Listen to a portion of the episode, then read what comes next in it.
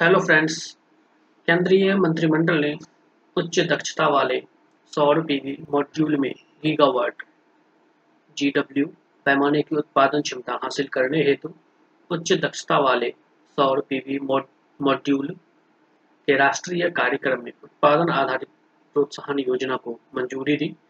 प्रधानमंत्री श्री नरेंद्र मोदी की अध्यक्षता में केंद्रीय मंत्रिमंडल ने उच्च दक्षता वाले सौर पीवी मॉड्यूल में गीगावाट पैमाने की उत्पादन क्षमता हासिल करने हेतु कुल उन्नीस हजार पाँच सौ करोड़ रुपये के पर्याय के साथ उच्च दक्षता वाले सौर पीवी मॉड्यूल के राष्ट्रीय कार्यक्रम में उत्पादन आधारित प्रोत्साहन योजना किस्त दो के कार्यान्वयन के नवीन एवं नवीकरणीय ऊर्जा मंत्रालय के प्रस्ताव को मंजूरी दे दी है।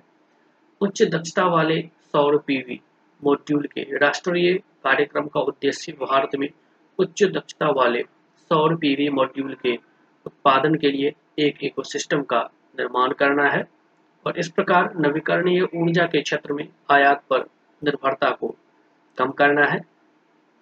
यह कदम आत्मनिर्भर भारत की पहल को मजबूत करेगा और रोजगार के अवसर पैदा करेंगे।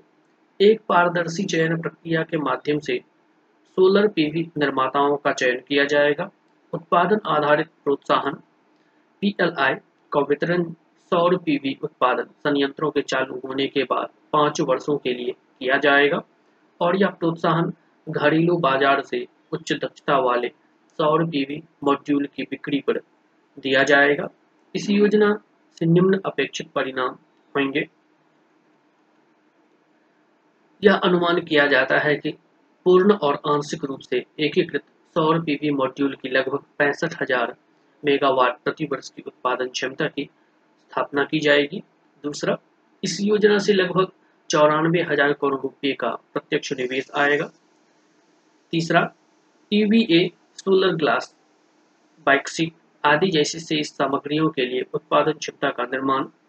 चौथा, लगभग एक लाख पंचानवे हजार लोगों को प्रत्यक्ष रोजगार और लगभग सात लाख अस्सी हजार लोगों को अप्रत्यक्ष रोजगार। पांचवा, लगभग एक पॉइंट सैंतीस लाख करोड़ रुपए का आयात प्रतिस्थापन। छठा, सौर पीवी मॉड्यूल में उच्च दक्षता प्राप्त करने हेतु अनुसंधान एवं विकास को प्रोत्साहन।